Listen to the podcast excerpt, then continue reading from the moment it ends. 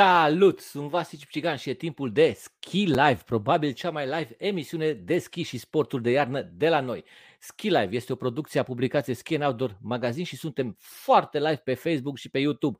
Dacă vreți să testați cât suntem de live, haideți cu întrebări, haideți cu comentarii, pentru că noi de-abia le așteptăm. Astăzi este ultimul episod din acest an și vom vorbi despre performanță și limite. Vom vorbi despre determinare și muncă. Vom vorbi despre sportivi, despre super sportivi și vom vorbi chiar cu ei. Până la invitații noștri, începem emisiunea cu prima rubrică, Cronica.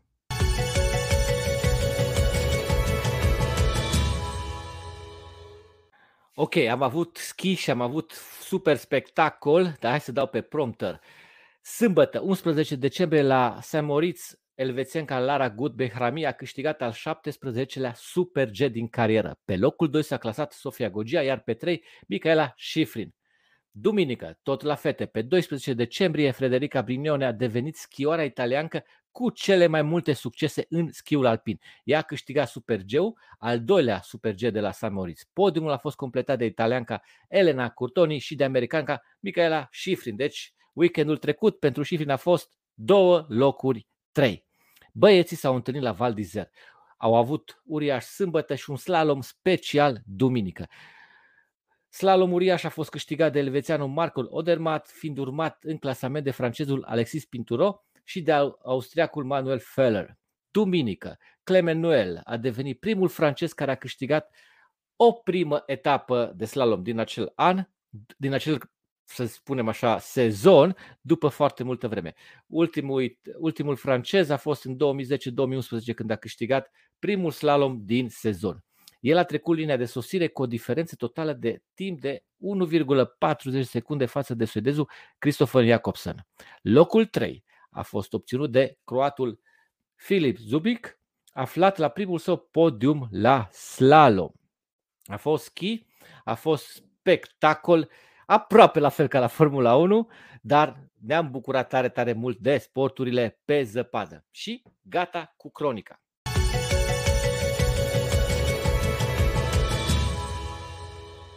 Ok, și revenim în studio, să spunem așa. Astăzi avem doi invitați care și-au dorit foarte mult să performeze în sporturile pe care le practică. Au depășit momente foarte dificile din viață, au muncit foarte mult și acum sunt între cei mai buni din lume. Sunt paralimpici, paralimpicii României, calificați la Paralimpiada de iarnă de la Beijing. Bună seara, Mihai Țăpăpară și Laura Văleanu. Bună seara, salut, salut! Bună seara, salut! Salut! Laura, da. Ne auzi? Da, stai că eu... Da. Probleme tehnice. Până când se rezolvă problemele tehnice, Mihăiță, vreau să ne povestești câteva cuvinte despre tine. Așa, foarte pe scurt, m-am apucat de snowboard în 2014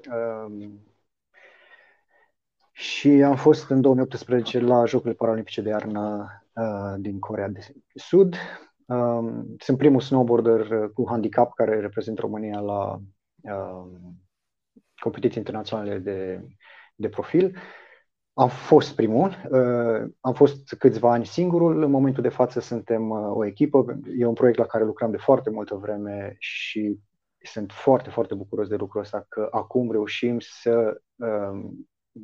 să atragem și să pregătim tineri care sunt pasionați de acest sport. În 2005 am avut un accident de mașină, am rămas fără un picior deasupra genunchiului. În momentul respectiv nu aveam foarte multă informație despre ce poate să însemne un handicap, despre ce poate să însemne recuperare într-o asemenea situație. Și întâmplarea face că am ajuns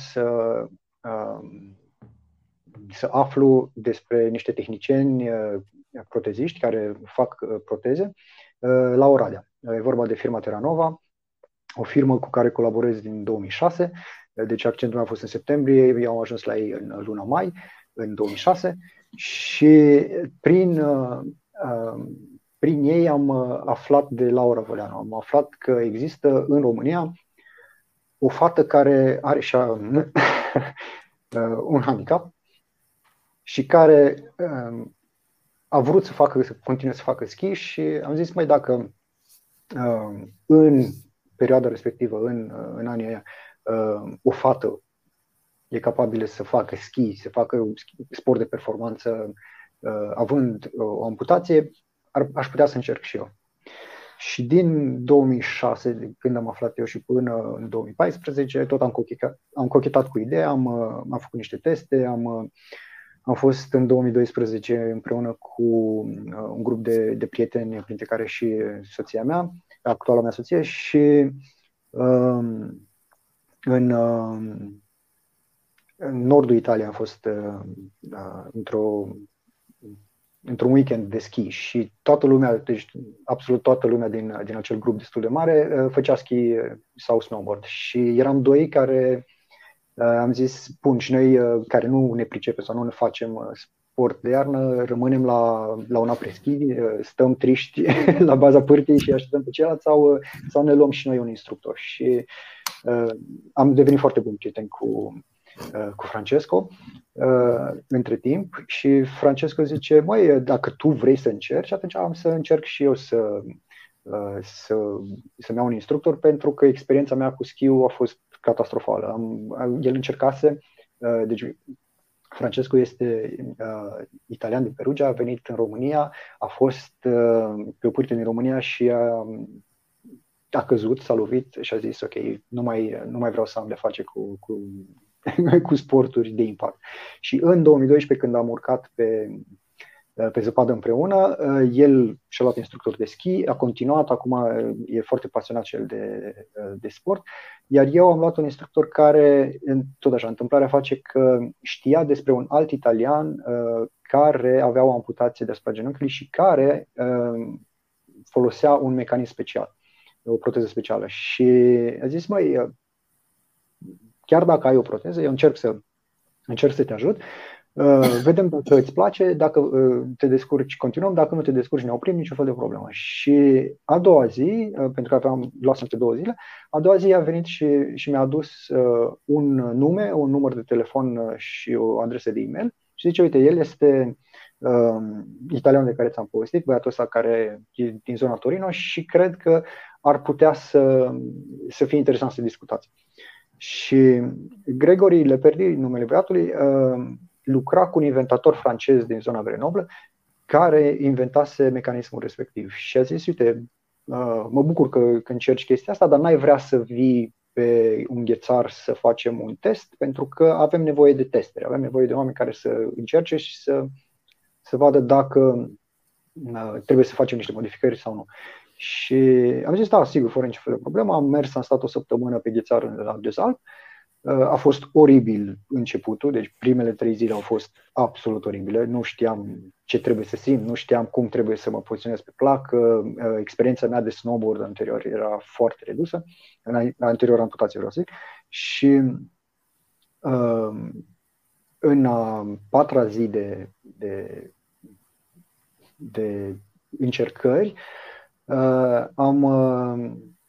a găsit o poziție a mecanismelor, am reușit să cobor pârtia de 2000 de metri fără să cad și asta, am zis, este extraordinar, este o reușită din punctul meu de vedere, dar prețul fiind atât de mare, am zis, nu am să-mi permit să cumpăr un mecanism doar pentru un weekend din când în când, odată la un an sau 2 de agrement. Și în 2014 am repetat aventura asta, am mai făcut un test tot în sudul Franței și m-am hotărât să cumpăr un mecanism care nu era foarte performant, din America, dar mult mai ieftin.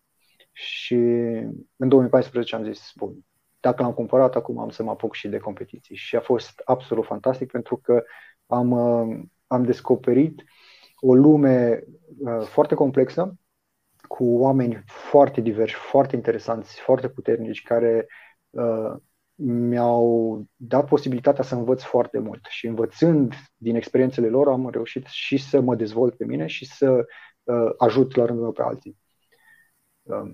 Cred că am vorbit cam mult. Da, mersi, Mihaiță, că ai făcut și introducerea Laurei. Salut, Laura! Ciao! Ce faci? Gata cu munca pe astăzi? Da, acum de 5 minute am ajuns și eu acasă. Ok, uite, vreau să ne povestești câteva cuvinte despre tine, să ne spui câteva cuvinte despre tine.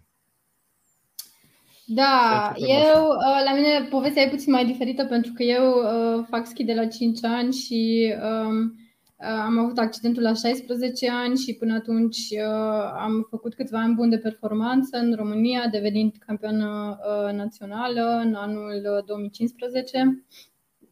2005. Și în 2006 am avut un accident de motocicletă și am rămas fără piciorul drept, sub genunchi. Și de atunci am primit o proteză, mai nou, mai multe proteze. Și bineînțeles că pentru mine a fost foarte important să pot să schiez din nou. Și am zis că ok, au fost multe debate pentru că puteau să facă diferite. A fost o perioadă foarte grea și foarte lungă, aproape 3 săptămâni, în care au încercat să recupereze piciorul și nu au reușit. După mai multe amputații la diferite niveluri, ceea ce mi s-a părut și foarte interesant, că aveam 16 ani atunci și am avut voie să decid eu ce vreau să fac. Vreau să-mi păstrez piciorul acela oarecum și să fie cârpit cumva, cu piele și cu grefe din toate părțile corpului, sau vreau să mi-l amputeze și atunci voi avea o proteză. Și prima mea întrebare a fost care e cea mai bună variantă pentru schi? Pentru că pentru mine cel mai important era să pot să schiez din nou, pentru că schiul la ora actuală era cel mai important și în continuare este, să zic, 90% din viața mea. Și mi-a zis că suntem destul de departe cu tehnica protezării și că fără niciun fel de problemă aș putea să ajung să schiez și chiar să ajung să schiez ca înainte. Și atunci, în ziua respectivă, am și decis că vreau să-mi amputeze piciorul. Cred că a fost nu știu, 20-a operație, ceva de genul.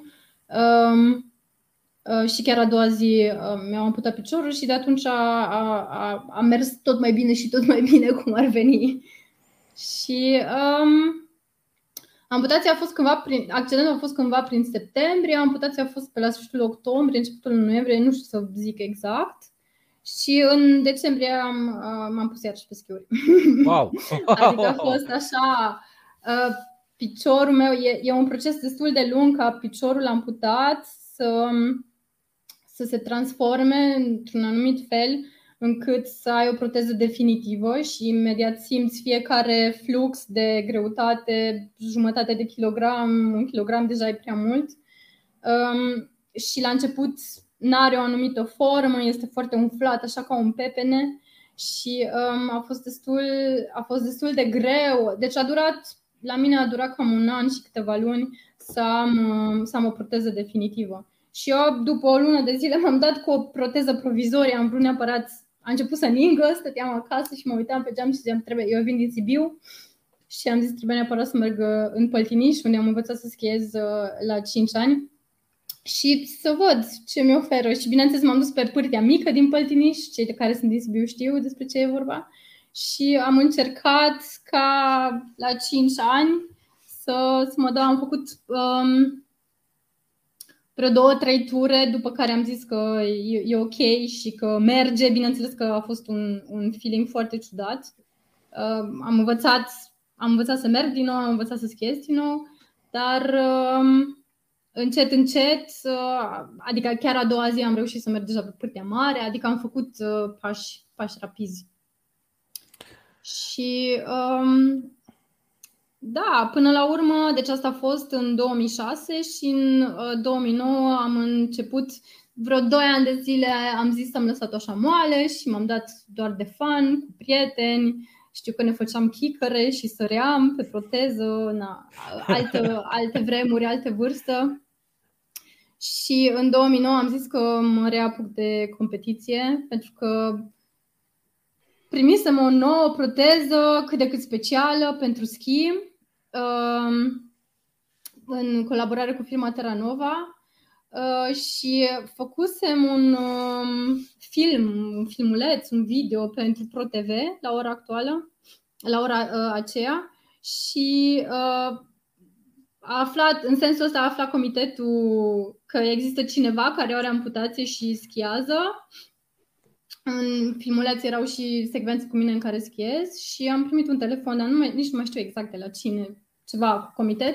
Era anul 2009, eu trebuia să decid, terminasem bacalaureatul și trebuia să decid dacă plec în Germania sau rămân în România pentru studii. Și în același timp aflasem și că trebuie să decid dacă vreau să merg la Paralimpiadă, fiind prima participare a României la Jocurile Paralimpice de iarnă. Da, și a fost așa, a fost puțin cam mult pentru mine la vârsta aceea, 18 ani, cam multe decizii, cam mult deodată, dar până la urmă am hotărât să plec în Germania la studii. M-am hotărât să merg și la câteva concursuri ca să văd dacă sunt în stare și dacă mă pot califica pentru Olimpiadă și pentru Paralimpiadă. Și până la urmă am și mers, am și concurat în 2010 la Olimpiadă, la Paralimpiadă, la Jocurile Paralimpice în Vancouver, fiind prima participare a României. Da, cam așa este scurta mea poveste. Da, și vreau să ne spui ce studii ai făcut și ce practici acum, zilele acum. La meseria. Da, din 2009 până în 2015 am studiat medicină în München, în Germania. E un oraș foarte bine localizat pentru schi, este perfect, adică chiar nu pot să-mi imaginez o locație mai perfectă. Chiar și toți din toată lumea care vin din America, din Canada și așa mai departe, toți zboară în Munich ca după aia să meargă mai departe. Deci asta a fost un avantaj pentru mine. Și în paralel am putut să fac schi, să mă antrenez în fiecare weekend, să mă antrenez când am avut liber, să reușesc oarecum să dealenesc cu profesorii și cu toată lumea ca să pot să merg la concursuri și așa mai departe. Și acum sunt medic rezident și vreau să fac, în Germania se numește medicină fizicală, pentru că faci foarte multe chestii din domeniul fizicii, foarte multe aparate, și reabilitativă. Sunt pe cale de a deveni medic specialist. Adică, da, și mi-aș dori să ajut, adică fac deja chestia asta, să ajut oamenii să revină înapoi după accidentări, egal sportiv, egal dacă sportiv sau nu, cum ar veni back to sports sau back to a normal life again, sau și oameni care s-au născut cu o boală cronică sau cu un handicap, să le ofer cea mai bună calitate de viață care se poate. Da, e foarte inspiring așa, pentru că îmi dau seama că pot să motivez și că am complet altfel de empatie decât cineva care poate nu a trecut, n-a fost vreodată spitalizat, un medic care, de exemplu, n-a fost vreodată spitalizat sau n-a avut vreo problemă sau așa, nu prea înțelege multe chestii pe care eu pot să le înțeleg altfel și pot să le combat altfel.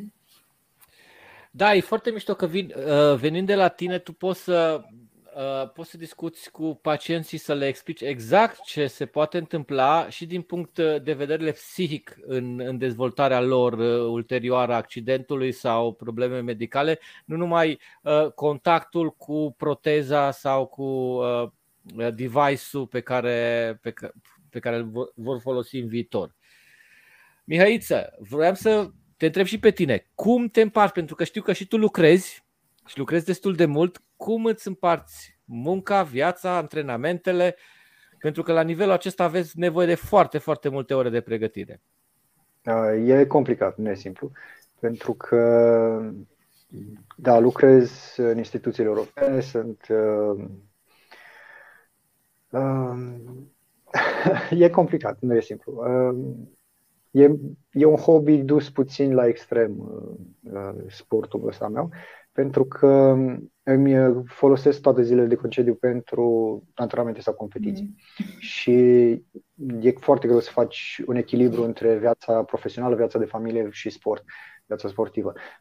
Din fericire am norocul să fiu într-o unitate de oameni care, cum să zic, de profesioniști care au înțeles că e o situație destul de specială și că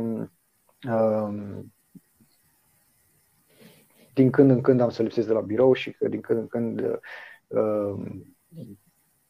de exemplu, în momentul ăsta e final de an, este foarte mult de lucru, colegii mei au foarte multe dosare pe care trebuie să le lucreze rapid.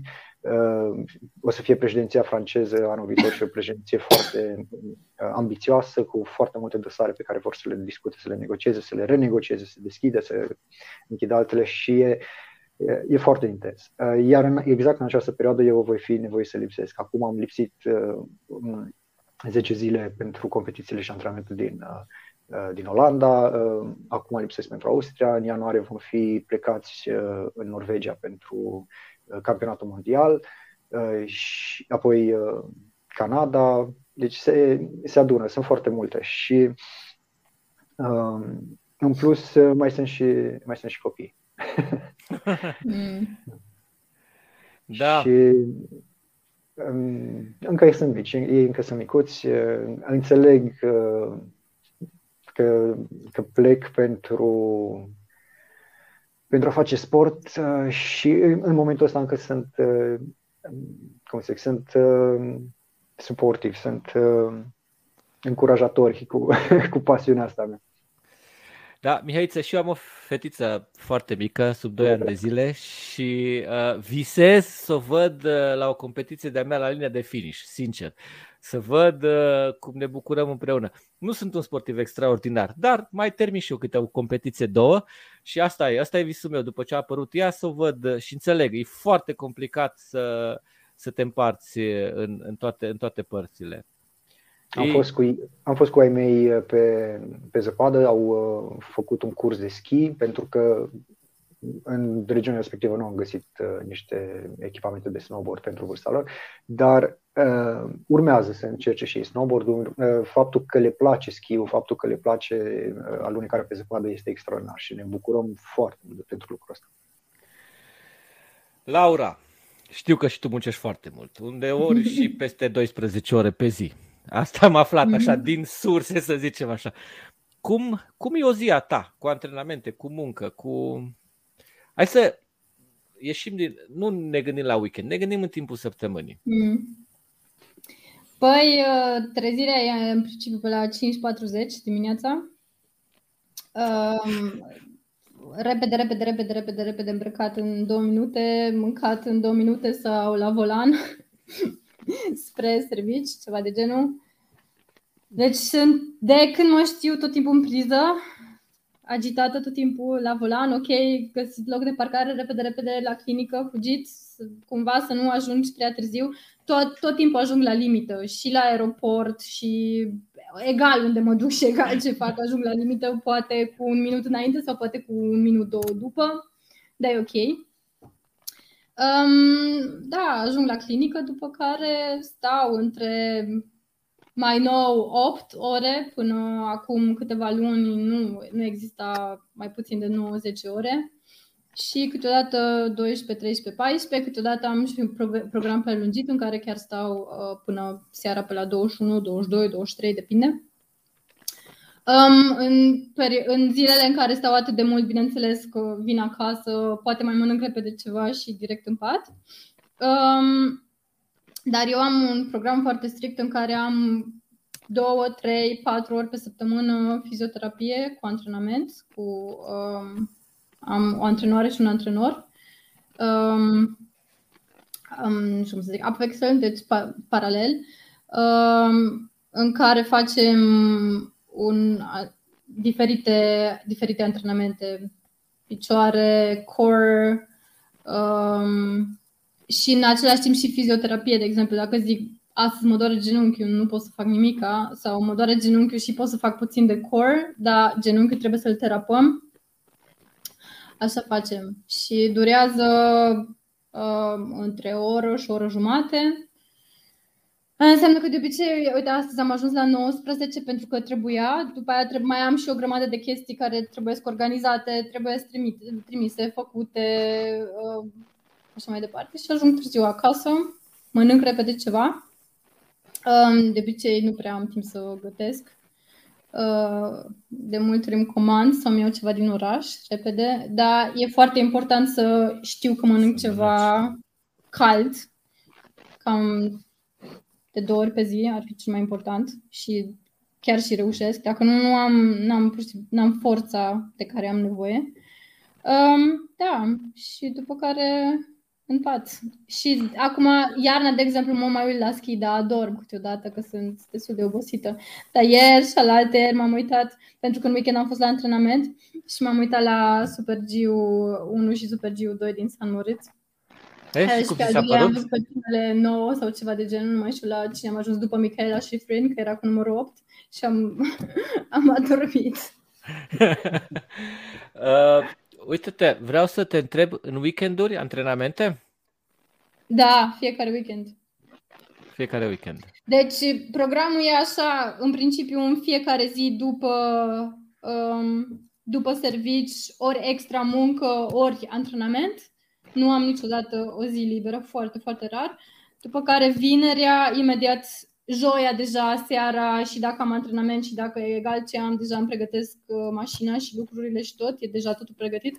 Și imediat după servici plec direct pe ghețar, pârtie, depinde, acum am tot fost pe ghețar. Plec direct pe ghețar și mă întorc duminică seara sau în funcție de câteodată am și lunea liber sau așa. Băi, am foarte multe lucruri să vă întreb și cred că și oamenii care ne urmăresc au întrebări și comentarii.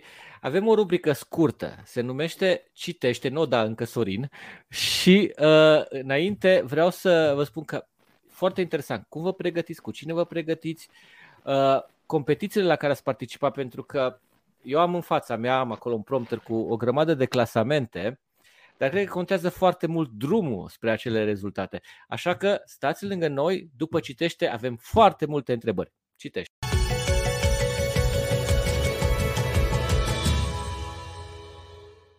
Bun, în weekend am fost la un eveniment la Brașov unde am sărbătorit Ziua Internațională a Muntelui. La mulți ani, dragi munțomani! Acolo am primit o carte scrisă de Ceche Gabor, Șnepenișul, o carte din colecția Rucsac, acolo jos se vede, foarte interesant, am început să o citesc, nu am terminat-o, am avut și alte lucruri de făcut, dar am reținut pentru voi o frază, cum v-am obișnuit, vă citesc o scurtă frază ca să vă fac curioși. Alpinismul nu înseamnă doar cățărare, urcarea pereților, înfruntarea pericolului. Este totodată și condiția siguranței, conștientizarea, recunoașterea pericolului care poate lua diferite forme și acceptarea regulilor de joc. Individul face tot posibilul în vederea propriei siguranțe, sunt factori de bază ale unei concepții corecte despre alpinism. Așa că Șnepenișul, Ceche Gabor, vă recomand. O citiți, e o carte foarte faină pentru seriile lungi de iarnă, după schi, și săptămâna viitoare apare numărul 8 al revistei Ski and Outdoor Magazine. Așa că stați lângă noi, de săptămâna viitoare o să găsiți revista și cu foarte multe subiecte interesante. A fost rubrica Citește.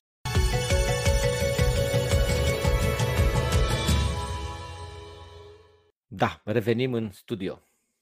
Pam, pam. Așa. Dragilor, hai să povestim un pic. Ne-ai spus, Laura, despre antrenamentele tale, despre antrenori. Lucrezi cu 2 antrenori. Vreau să întreb pe Mihăiță. Mihăiță, cu cine te antrenezi? În 2015 am zis că trebuie neapărat să să-mi iau un antrenor, să găsesc pe cineva care să mă învețe mai multe, pentru că poți să fii autodidact până la un punct. Și am fost într-o tabără de snowboard pe ghețar în Austria, organizată de niște băieți în România, Fresh Meat, împreună cu Ride More, mi se pare, făceau atunci la Dachstein, pe ghețarul din Dachstein. Și ne-am cunoscut cu câțiva instructori de snowboard. Le-am spus, uite, înainte să ne cunoaștem, le-am spus, știți, eu lucrez în străinătate, o să vin în tabăra asta, dar am o problemă la picior. Și eu am zis, ok, hai să vedem despre ce e vorba, dacă putem să te ajutăm, dacă nu, găsim niște soluții. Și printre instructorii de acolo este și Dan Marcu, de la Fresh Meat, și am stat săptămâna respectivă, am învățat niște mișcări, am povestit și în toamna lui 2015 am avut nevoie de un antrenor pentru a merge la niște competiții și aveam nevoie neapărat de staff, pentru că la competițiile internaționale trebuie să fie niște ședințe tehnice la care participă antrenori. S-au făcut niște excepții pentru sportivii care erau pe comitetul, cum eram eu. Am stat în ședințele respective, am învățat foarte multe, pentru că e vorba de o anumită procedură, sunt anumite discuții, sunt o mulțime de detalii tehnice. Și mi-am dat seama că nu pot să le combin pe toate, să fiu și antrenor, să fiu și sportiv, să fiu și tehnician, să le fac pe toate și după aia să mă și aduc rezultate. Și Dan Marcu a zis, bun, uite, hai să încercăm, vedem cum pot să te ajut. Am progresat foarte, foarte mult sub îndrumarea lui. Am fost împreună la Jocurile Paralimpice de iarnă și între timp discutasem și cu Cristian Piciorea din Sinaia, care are experiență competițională de snowboard cross. Și Cristi Piciorea, având alt bagaj, având alte cunoștințe, a reușit să mă ajute în plus față de Marcu. Și acum colaborez cu amândoi pentru că mi se pare că facem o echipă foarte bună și credem toți trei că putem să aducem rezultate foarte bune. Și împreună acum încercăm să dezvoltăm și echipa, cum ar veni, echipa secundă, pentru că am un coleg și două colegi, un băiat din Sibiu, o fată din Iași și o fată din Ploiești. Și când discutăm despre snowboard ca joc, ca sport paralimpic, vorbim despre un sport foarte nou. A fost acceptat ca sport paralimpic abia în 2014. La nivel mondial suntem în jur de 200 de persoane care practicăm snowboard-ul având un handicap la nivel competițional. Deci vorbim despre un cerc destul de mic de sportivi și de câteva națiuni. Suntem, cred, 30 de națiuni care participă. Și la nivel de Comitet Internațional Paralimpic au fost niște eforturi financiare, în sensul că există o fundație, Agitos, care aparține de Comitetul Internațional, care a zis, uite, vrem să organizăm niște tabere de inițiere și de pregătire pentru sportivii din țările noi sau pentru sportivii începători, debutanți, intermediari. Și am reușit să trimitem și fete la astfel de tabere. Și Laurențiu a fost și eu am fost în câteva rânduri. Și între fetele astea au fost două care au continuat, și Maia Păduraru și Gabriela Budicu sunt noile noastre colege. Și e vorba despre două fetițe, pentru că au o vârstă foarte fragedă, 13 și 16 ani. Și după foarte multe eforturi, pentru că am avut, de exemplu, o tabără de antrenament organizată iarna trecută, în decembrie, nu am găsit în altă parte decât în Elveția și chiar dacă am depus foarte multe eforturi, au fost, de exemplu, am avut și buget, am avut echipament, am avut totul pus la punct, dar în ziua plecării una din fete a fost testată pozitiv și nu a mai putut să vină niciuna din ele, pentru că s-au întâlnit înainte să vină rezultatul pozitiv și atunci ele nu au mai putut să plece din țară. Și asta a fost anul trecut. Anul ăsta tot a fost în regulă, tot a fost perfect. Au venit în Olanda, am făcut o săptămână de antrenament pe traseu, exact pe traseu din imagini. Și Gabriela Budicu a participat la Cupa Europeană, la prima ei competiție internațională și a luat, la prima ei competiție a luat medalie de argint, la a doua competiție a luat medalie de aur. Este o senzație fantastică de bucurie și de mulțumire că eforturile mele de a prezenta sportul ăsta, de a împinge, de a încerca să atrag oameni, au adus astfel de rezultate și că fetele chiar sunt pasionate de sport și chiar vor să facă și sunt foarte ambiționate amândouă. Amândouă au șanse foarte mari să se califice pentru Jocurile Paralimpice din 2026. Laurențiu este, cum ziceam, din Sibiu, el are o leziune la coloană de când era foarte mic și din ce văd eu, îl cunosc din 2016. L-am cunoscut când am organizat împreună cu Laura și cu Dan Marcu, cu întâlnărul meu. Am organizat la Sibiu un eveniment de introducere, de prezentarea sporturilor de iarnă practicate de persoane cu handicap. Au fost atunci 9 persoane cu handicap care au participat, care au încercat și ele sportul ăsta. Și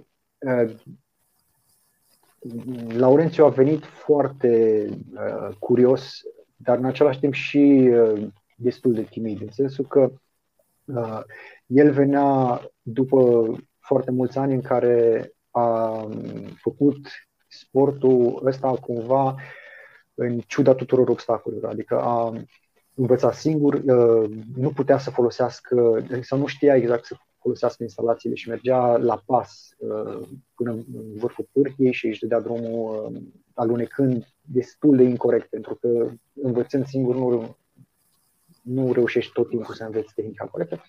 Și în momentul în care l-am cunoscut și pentru Romeo, au rămas în contact, au făcut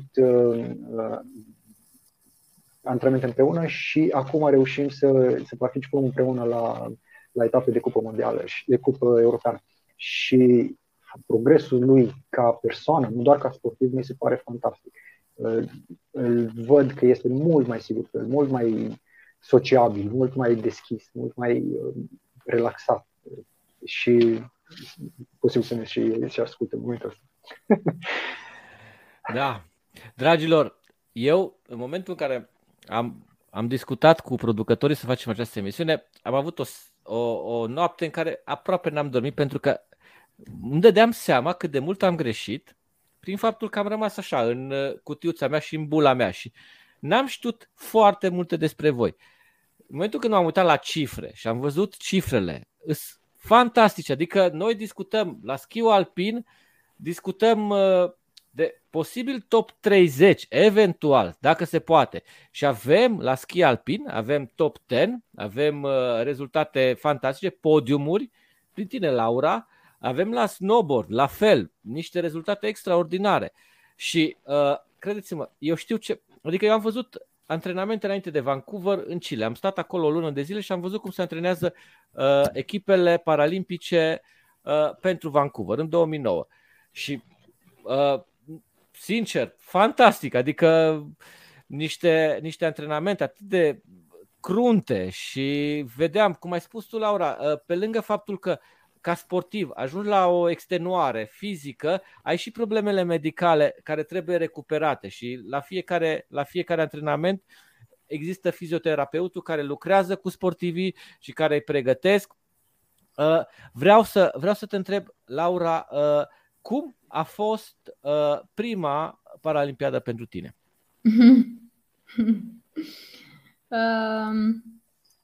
Da, a fost pe de-o parte ceva fascinant ce nu o să uit niciodată, care chiar mi-a schimbat punctul de vedere asupra vieții mele personale și în același timp epuizare maximă, atât fizică cât și psihică, din toate punctele de vedere. Precum am zis, aveam 18 ani și era totul, deci era too much. Am plecat din țară singură în Germania. Am început un studiu de medicină destul de greu. Și eram singură aici, am cunoscut o grămadă de oameni printre străini, cum ar veni, și am început schiul și nu știu, a fost așa totul prea mult pentru mine. La un moment dat am ajuns acolo, în Vancouver, și acum stau și văd totul cu alți ochi după mai multe paralimpiade și după atâta experiență de viață. Pur și simplu îmi dau seama că am fost over the limit. Deci pentru mine a fost mult prea mult tot și nu am putut să savurez 100% sau să-mi dau seama de fapt ce se întâmplă, ce fac, unde sunt.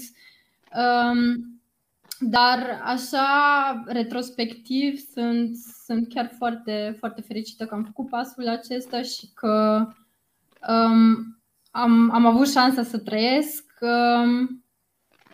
prima paralimpiadă de iarnă și că astfel până la urmă am intrat în istorie și să iau toate experiențele, atât pozitive cât și negative, mai departe, pentru toată viața.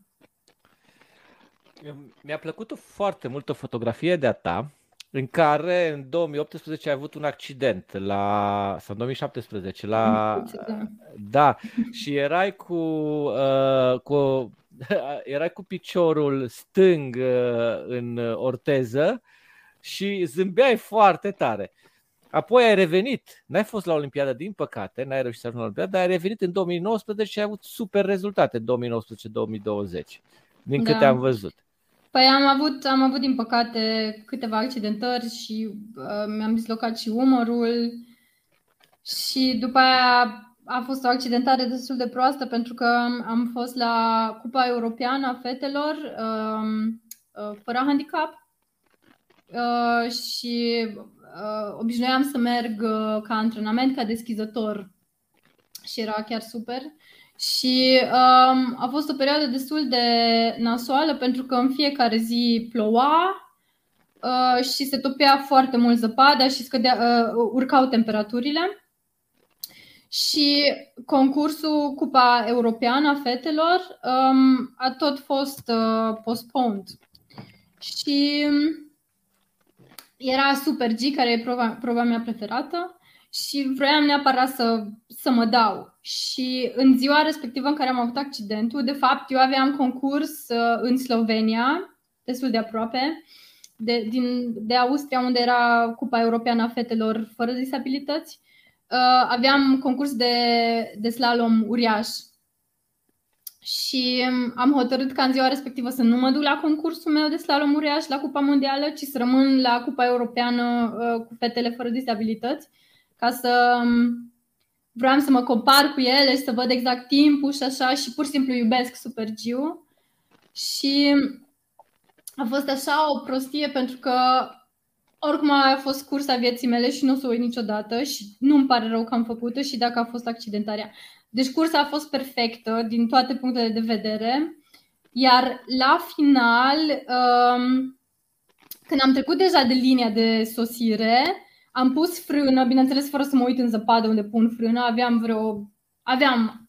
aveam poate chiar un pic mai mult de 100 de km pe oră. Și era un obstacol în zăpadă de la un jalon care se rupsese și cum s-a tot topit zăpada, probabil că a ieșit ciotul sau ceva de genul. Și pur și simplu am pus frână cu piciorul meu stâng, cu piciorul meu sănătos. Câteodată pun așa prima frână, viteza cea mai mare o ameliorez cu stângul și după aceea abia pe proteza.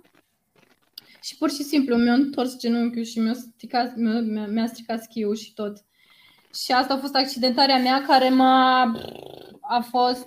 Până în ziua de astăzi nu vine să cred că am reușit să revin și că încă mai reușesc să schiez. Și Așa a fost. După care am plecat în aceeași zi, am condus, eu conduc cu stângul, am accelerația pe stânga și frâna rămâne la mijloc. Cu accidentarea aceea, deci după ce m-am ridicat deja, piciorul meu, că a fost ruptură de ligamente crucișat anterior, piciorul meu deja, genunchiul meu era atât de instabil încât se mișca. Și am plecat în Austria, în altă parte, unde mi-a rezolvat tehnicianul meu un termin ca să pot să fac MRT, să văd exact ce este lezat și dacă e și meniscul lezat. După care de acolo am condus mai departe în München, unde am alertat clinicile și medicii. Iar în momentul în care am ajuns în München acasă, eram singură cu sute de bagaje și pur și simplu nu am putut să... Cred că mi-a luat vreo 45 de minute să pot să urc, că n-am lift din păcate, să pot să urc scările și să ajung în casă și să mă pregătesc, să-mi fac duș și să mă pregătesc pentru a doua zi, pentru că a doua zi urmea o operație. Deci am organizat tot în ziua respectivă. Și poza aceea este nu ziua următoare în care am avut operația, ci a doua zi după operație, în care m-am simțit așa released, că pur și simplu s-a terminat, pentru că aveam dureri imense, genunchiul era enorm, aveam foarte mult lichid. Și da, m-am ridicat, mi-am pus proteza și a fost o perioadă foarte interesantă, pentru că clar, eu de obicei stau pe piciorul stâng și fac foarte mult pe piciorul stâng și într-un fel a fost, eu totdeauna, nu știu, așa am fost învățată sau așa sunt eu, orice se întâmplă văd cumva partea pozitivă și am văzut foarte mult partea pozitivă în sensul că mi-am antrenat foarte mult piciorul cu proteza, pentru că n-am mai avut baza și atunci am făcut totul pe piciorul cu proteza. Coboram scările cu cârje numai pe piciorul cu proteză, pentru că 6 săptămâni n-am avut voie să pun weight, să mă las pe piciorul stâng. Coboram, urcam pe proteză, având în vedere că proteza nu are gleznă și mișcare, da. Deci, și am antrenat foarte mult proteza, a fost o perioadă interesantă și pur și simplu fiecare pas înainte pentru mine era o fericire. Bineînțeles că au fost și părți în care, sau zile în care eram ok, aoleu, dar cele mai multe au fost pozitive. Care ai spus că Super Geo e proba ta preferată? Văd că și coborârea îți place foarte mult, pentru că rezultatele sunt foarte bune și la coborâre. Da, și coborârea îmi place foarte mult, doar că e foarte greu să te antrenezi coborâre. Bine, și în Cupa Mondială la Able Bodies, destul de greu ajungi, fac teams și așa mai departe ca să poți să se antreneze. Și la noi, îți dai seama, pentru coborâre mai mult mă dau așa la liber cu viteză. Și de aceea nu pot să zic că mă simt atât de sigură pe coborâre cum mă simt pe Super G, unde pot să mă antrenez și să-mi pun porți. Da, până mai avem aproximativ 10 minute. A trecut ora așa, nici nu-mi vine să cred. Vreau să vă întreb, să-mi spuneți, înainte să trecem la întrebările celor care ne urmăresc, echipele voastre, oamenii care vă sprijină, partenerii voștri, și vreau să încep cu tine, Mihaiță. Sponsorii voștri. Din păcate nu prea avem sponsori, suntem în căutare de sponsori. Dacă știți pe cineva care ar vrea să ni se alăture, care ar vrea să se alăture un proiect cu adevărat nou și de impact, vă rugăm, dați-ne de știre.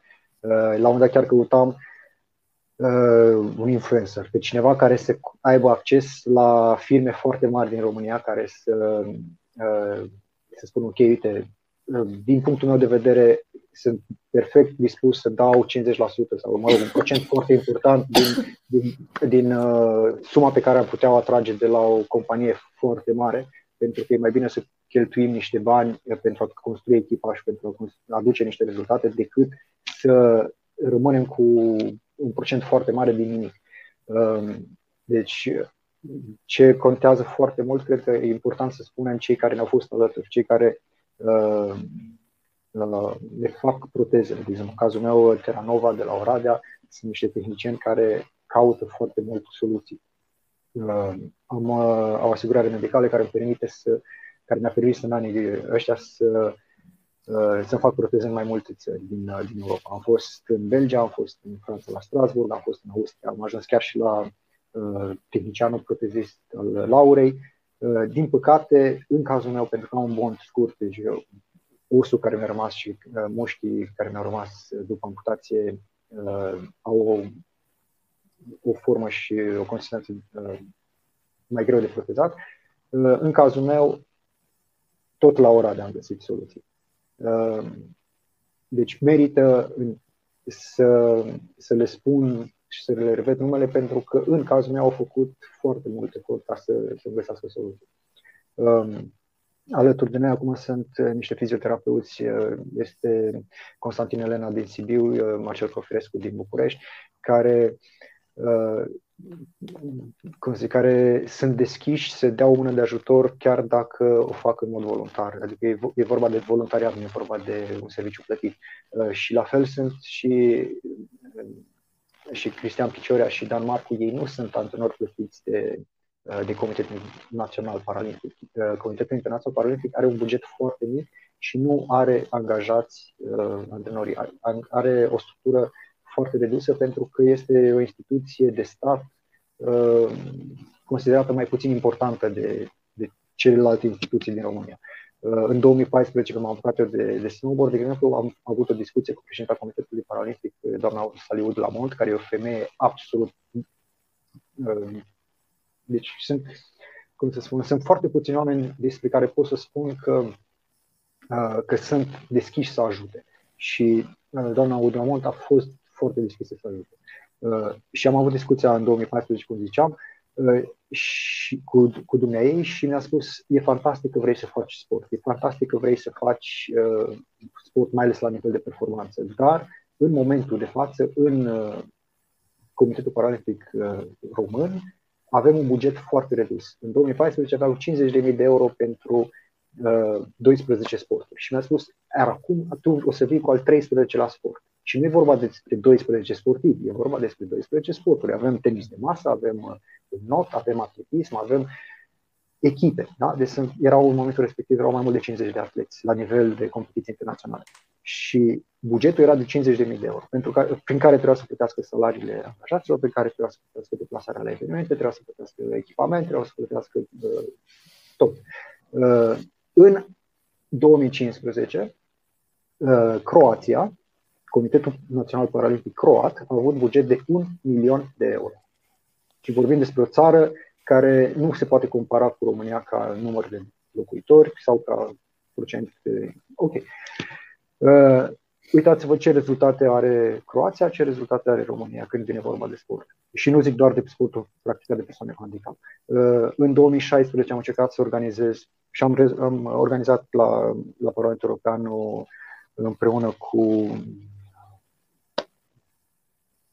împreună cu mai multă lume am reușit să organizăm un eveniment internațional la care au venit din Olanda, din România au participat, au fost din Germania, din Italia, au fost niște oameni de la care eu credeam că o să avem de învățat și nu doar eu. Și, de exemplu, una din subiecte a fost faptul că în Olanda există un proiect care se derulează din 1990 încoace de colaborare între Ministerul Sănătății și Ministerul Sportului. Adică au o populație care o să îmbătrânească, au o populație care o să aibă niște cheltuieli medicale pe parcursul vieții și care vor fi din ce în ce mai mari aceste cheltuieli medicale. Și au zis: cum să le reducem? De exemplu, prin sport. Îi ajutăm pe oamenii să facă sport, le punem la dispoziție infrastructură, îi încurajăm să facă sport și ei vor fi mai sănătoși, deci vor avea cheltuieli medicale la final mai mici. Și în Olanda se folosesc, de exemplu, la modul cel mai pragmatic de sportivii cu handicap. Și atunci, dacă noi reușim să motivăm pe oamenii ăștia să facă sport, dacă reușim să scoatem sportivi cu handicap în față și să-i dăm ca exemplu, ceilalți vor fi încurajați și ei. Adică dacă cel cu handicap poate, voi de ce n-ați putea? Și impactul în România este destul de limitat pentru că trăim într-o într-o societate care încă mai are de învățat. Suntem la nivelul de a învăța din greșelile noastre, în loc să învățăm din greșelile altora. Da. Da, păi sponsorul principal este Comitetul Național Paralimpic și până la urmă GISC, care e sponsorul principal a Comitetului Național Paralimpic, care chiar ne ajută foarte mult și, bineînțeles, președinta Seliu de la Mond, care, cum a zis și Mihăiță, este super și nu știe ce să facă și cum să facă, să ne ajute și să ne fie alături și să ne susțină financiar și chiar și psihic. Dacă am vreo problemă și simt nevoia să vorbesc cu ea, pot să o sun oricând și mi se alături, ceea ce este chiar extraordinar. Majoritatea sponsorilor pe care i-am avut sunt cunoștințe și prieteni din Sibiu. Și sponsorul cel mai mare, cum ar veni, de unde mai am fonduri și sezonul acesta, este tot așa o prietenă din Sibiu care are firma Alan Trade. În rest am mai primit subvenții din Germania, de la Banca Specială pentru Medici, de exemplu, sau diferite instituții, tot așa prieteni din Germania, destul de micuțe, dar sume ok.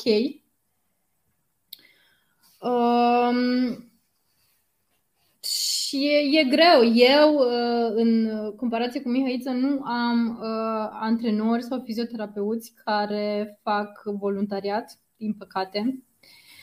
Asta înseamnă că eu trebuie să plătesc o grămadă de bani pe zi. Deci, în principiu, dacă merg un weekend la schi, mă costă peste 1.000 de euro, 2 zile, da? Cu preparatul schiurilor, cu o anumită paușală pentru antrenor, o anumită paușală pentru tehnician de schi și așa mai departe. Deci vorbesc de o paușală pe zi între 400 și 500 de euro, depinde ce facem, câți ne antrenăm, dacă mai sunt și alții, care că eu mă antrenez de obicei ba cu echipa Austriei, ba cu cei care fac telemark din Germania și cu anumiți antrenorii mei. Nu sunt doar antrenorii mei, ci sunt și la alte echipe câteodată. Și atunci suma nu este chiar atât de mare, dar vorbesc de 300-400, poate chiar până la 500 de euro pe zi, ceea ce este enorm. Și asta, din păcate, de multe ori comitetul nu poate, chiar nu are de unde să acopere sumele acestea. Am fizioterapeut care este fizioterapeut antrenor, care a fost antrenorul de condiție fizică al lui Felix Neureuther, care este aici în München și are praxisul lui, deci are asta de fizioterapie a lui și o facem prin Casa de Asigurări din Germania, prin diagnosticul pe care l-am, dar nu este nici asta foarte ușor și trebuie să mai plătesc eu tot așa o paușală. Da, și cam așa se desfășoară, din păcate. Am o întrebare. Da, am o întrebare. Dacă un sponsor vrea să vă dea niște bani, poate să-i direcționeze prin comitetul direct spre voi, spre schi și snowboard? Prin club. Deci este Clubul Sportiv La Mont, care este singurul club de persoane cu handicap din România și sponsoringul și contractul se face prin club. Ok, am înțeles. Dar noi, până acum, toate sponsorizările pe care le-am făcut, banii, clubul nu a reținut absolut nimic, deci chiar mi-au revenit mie, spre deosebire de alte cluburi pe care... Am înțeles că dacă anumiți sponsori doresc, să știe exact cum să facă. Cred că se pot găsi soluții. În sensul că eu am încercat anul acesta să rezolv cumva să mă sponsorizeze clinica la care lucrez, care este clinică internațională, are mai multe clinici, majoritatea în Germania, dar au și în Anglia, de exemplu. Și acum încă suntem în dezbateri, dar e foarte greu pentru că e un sezon foarte greu din cauza pandemiei și toată lumea e pe minus. Să te duci tu să mai... E oricum greu să faci rost de sponsori când sau era greu să faci jos de sponsor când totul era super. Era acum cu pandemia, nici nu știu dacă mai avem vreo șansă, sincer să fiu. Deci cred că în condițiile astea e important să spunem că se pot găsi soluții. Adică o să avem deschidere la Comitetul Național Paralimpic, avem deschidere la nivel de club sportiv, avem deschidere la nivel de sportivi, după cum vedeți. În cazul meu, de exemplu, eu sunt foarte recunoscător și lui Dan Marcu și lui Cristian Piciorea, pentru că ei, cu organizațiile din care vin ei, deci echipa Fresh Meat, care organizează foarte des tabere de snowboard, de surf, de kite, au reușit să mă ajute și pe mine, și pe Laurențiu, și pe Maia, și pe Gabriela, să facem antrenament împreună cu ei, fără să împlătim. De exemplu, și Cristi Piciorea de la Revo Club România. Avem, de exemplu, deschidere la primăria Sinaia, avem deschidere la Arena Platoș, avem deschidere la Transalpina, la Pârtie, la Straja. Și e vorba despre întreprinzători locali care zic: mă, uite, dacă voi veniți și vă antrenați aici, vă putem pune la dispoziție un ski pass, vă putem pune la dispoziție pârtia, nu trebuie să ne plătiți neapărat. Dar în cazul meu și în cazul Laurei la fel, e foarte greu să mergem în țară să ne antrenăm, pentru că nu avem odată timpul necesar, după aia nu avem neapărat trasee puse la punct pentru antrenament specific, pentru că o să vă uitați pe contul meu de Instagram și pe contul de Facebook cum arată un traseu de bank slalom sau de snowboard cross.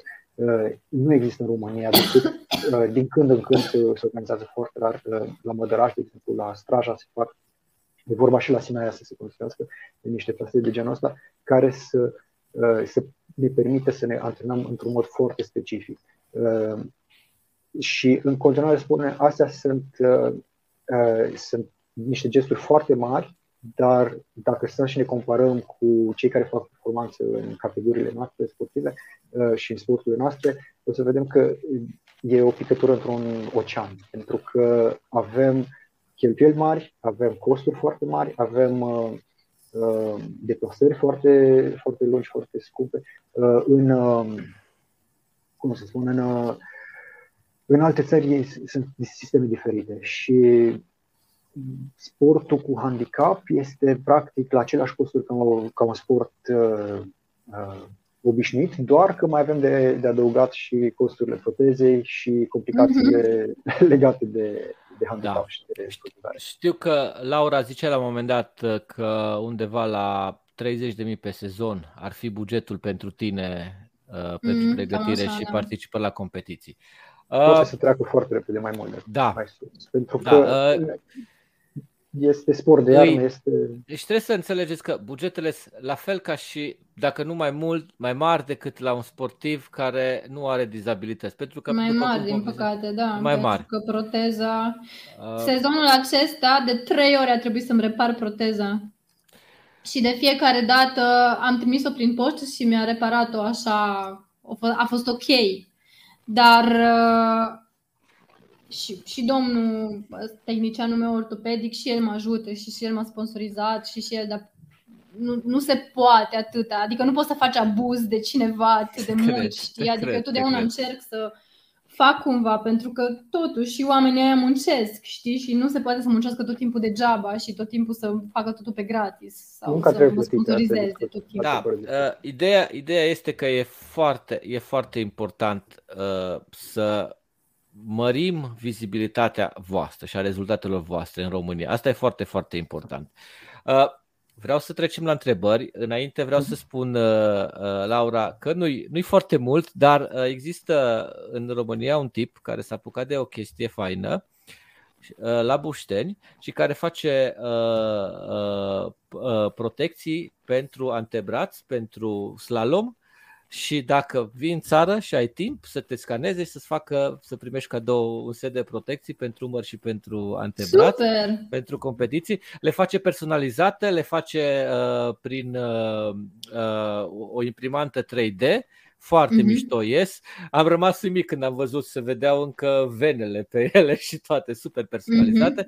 Așa că Alex, îl cheamă Alex Ștefănescu, te așteaptă la Bușteni când ai timp să vii să-ți facă protecțiile pentru antebraț, pentru competiții. Dacă vrei să le folosești la competiții la care participi. Super, okay. Mulțumesc mult! Bun, asta e o chestie foarte, foarte micuță. Uite, Adi Alex are o întrebare. Cum ați descoperit pasiunea pentru sporturile de iarnă? Pe amândoi vă întreabă. Laura? Aha, eu. Păi, eu, sincer să fiu, nu mi-aduc 100% aminte. Dar știu că pe la 4-5 ani ai mei au început să mă dea la sporturi pentru că aveam foarte multă energie și nu mai știu ce să mai facă cu mine și pentru că își doreau să fac sport. Și am început cu gimnastică, cu tenis, cu not, cu așa. Ai mei spuneau că era ok, îmi plăcea cât de cât, dacă mă concentram eram bună cât de cât. Dar în momentul, abia pe la 5 ani, am avut curajul să mă dea la schi și în momentul în care pur și simplu m-au pus pe pârtie, știu că eram cu...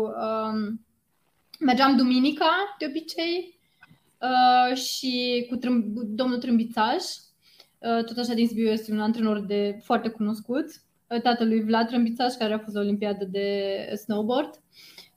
Și...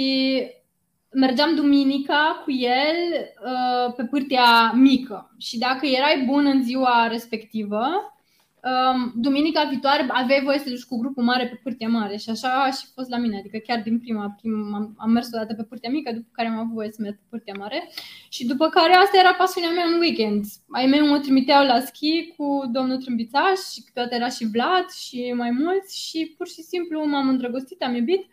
Și dacă nu era domnul Trâmbițaș, mergeam cu tata. Părinții mei nu schiază. Tata doar stătea pe pot și stătea acolo săracul și îngheța. Trebuia să fie tot timpul acolo de fiecare dată când treceam. Și de dimineața până seara, deci trebuia să se închidă telescaunul. Deci dacă nu mergeam la toaletă, nu făceam nimica, nu mă făceam ture. Și singură, mă urcam în telescaun cu necunoscuți, de una singură și mă dădeam. Deci pur și simplu... Da. Asta a fost pentru mine și va rămâne, cred că, întotdeauna foarte tare. Una dintre cele mai importante chestii din viața mea. Mai am o întrebare pentru tine foarte scurtă.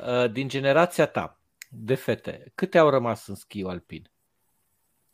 Generația mea de fete dinainte de amputație. Da, exact. Nimeni. Okay. Nimeni. Toate sunt deja căsătorite, au copilași, cu familie, fac sporturi extreme. Nu cred, a căzut acum. Bun, până intră, te rog, zi-mi cum ai început tu cu schiul? De unde pasiunea pentru sporturile de iarnă? Cu snowboard-ul, pardon. Eu vin din Harghita. Harghita e frig, e multă zăpadă, era oricum naturală. Am colegi de școală care au făcut hockey, am fost și eu pe patine, dar cum să spun? Nu m-am apucat la modul serios de schi, n-am învățat să fac schi, am învățat la nivel de amator, la nivel de relaxare, atât.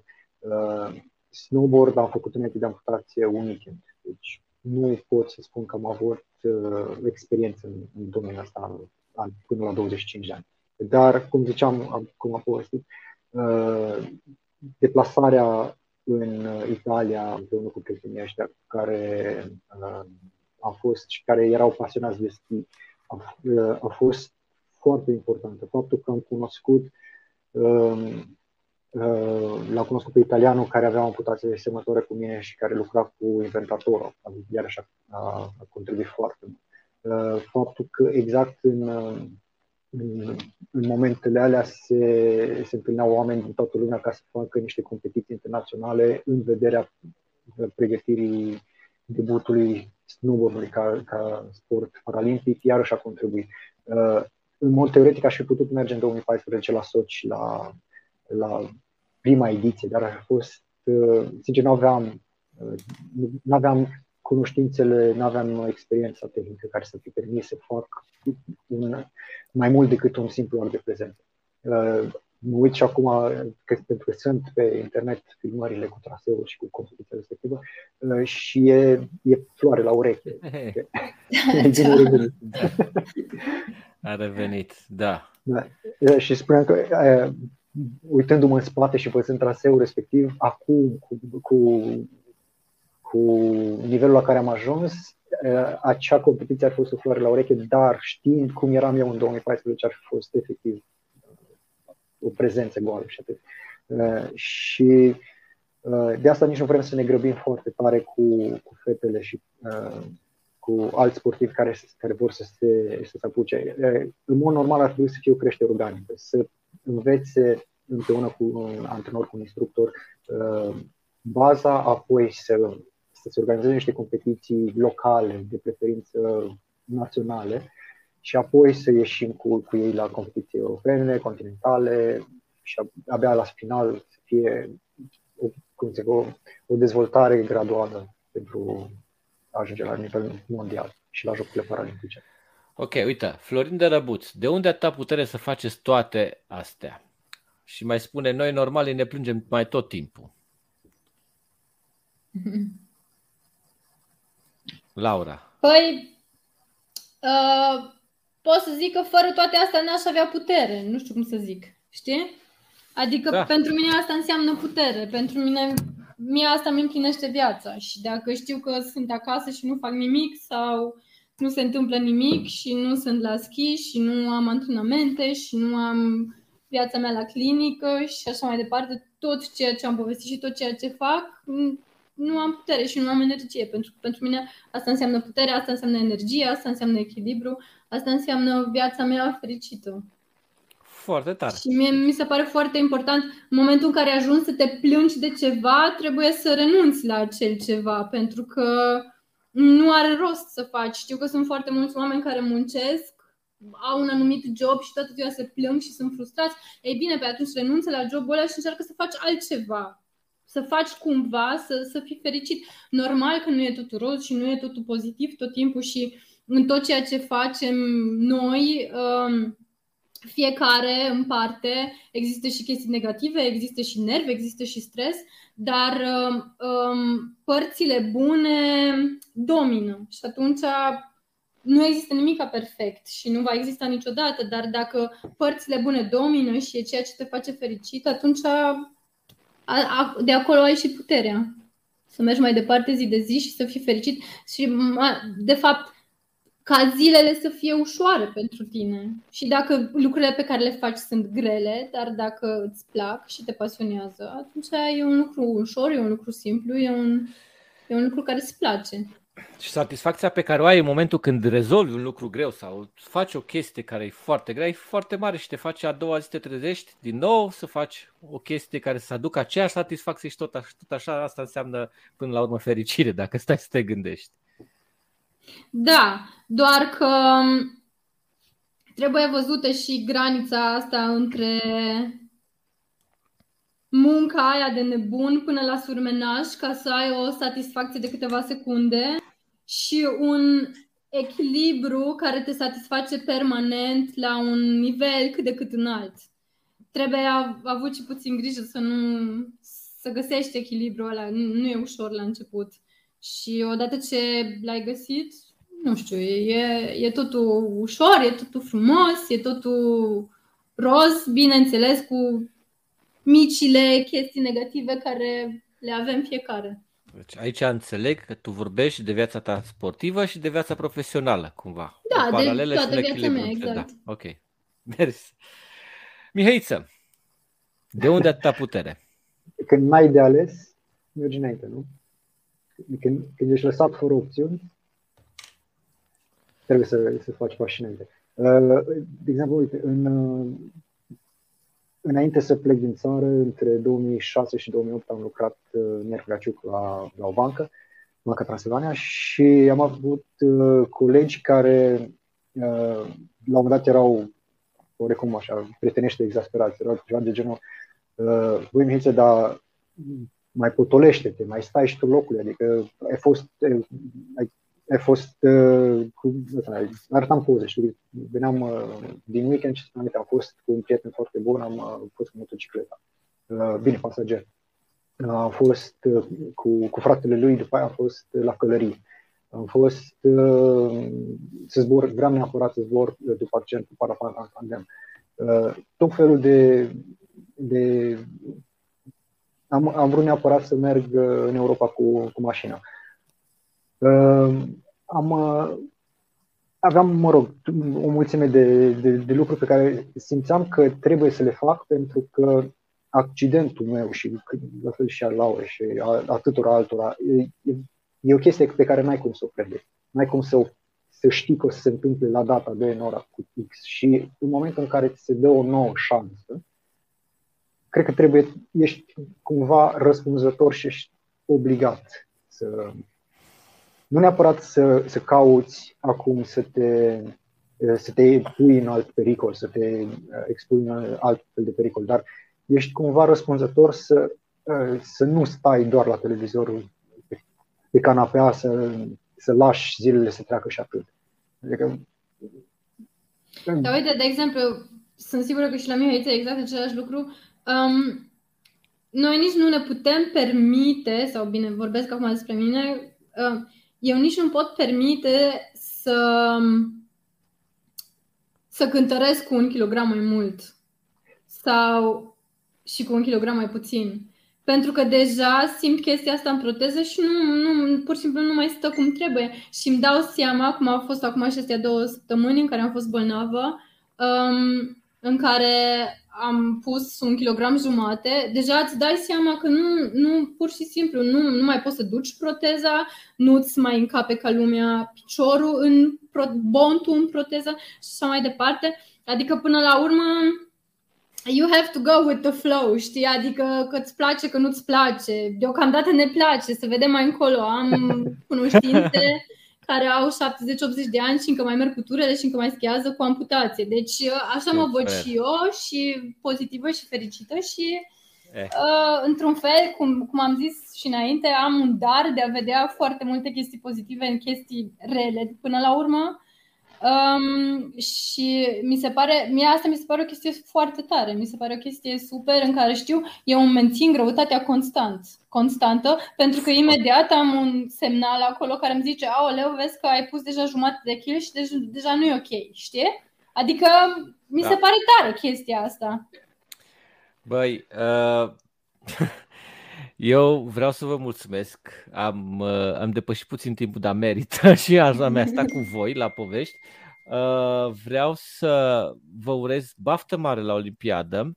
Noi vrem să vă vedem acolo și să vă vedem pe podium și să faceți ce vă doriți acolo, să vă simțiți foarte bine, să trageți așa de tare cum doriți voi și să iasă așa cum vă doriți. Aia e foarte important.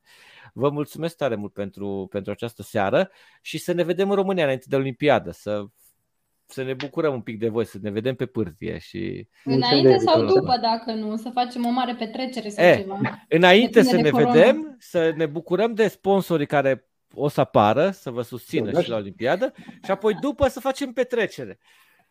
Vă mulțumesc tare, tare mult, o seară faină, o dignă, plăcută și spor la antrenamente, la competiții și la muncă mâine. Mersi mult, mersi și de invitație și vouă și ție, mersi echipei. Da, mulțumesc și eu tare mult echipe mele. Noi mai rămânem puțin pentru că avem Avancronica.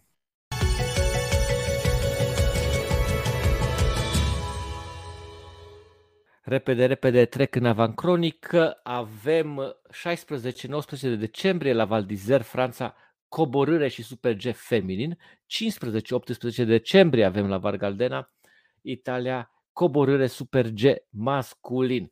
Așa că weekendul următor, schi de super mare calitate. Urmăriți și pe oamenii care concurează din România. La Cupa Europei, la competițiile parasportive, la Cupa Mondială parasportivă. Așa că, dragilor, avem o iarnă de spectacol. Noi încheiem în acest an, cu acest episod, 2021. Sperăm într-un 2022 mai bun, vă urez Crăciun fericit și ne vedem la începutul lunii ianuarie. numai bine, sărbători fericite, multă, multă mâncare gustoasă, dar nu exagerăm, doar să fie multă, să nu exagerăm, și la mulți ani!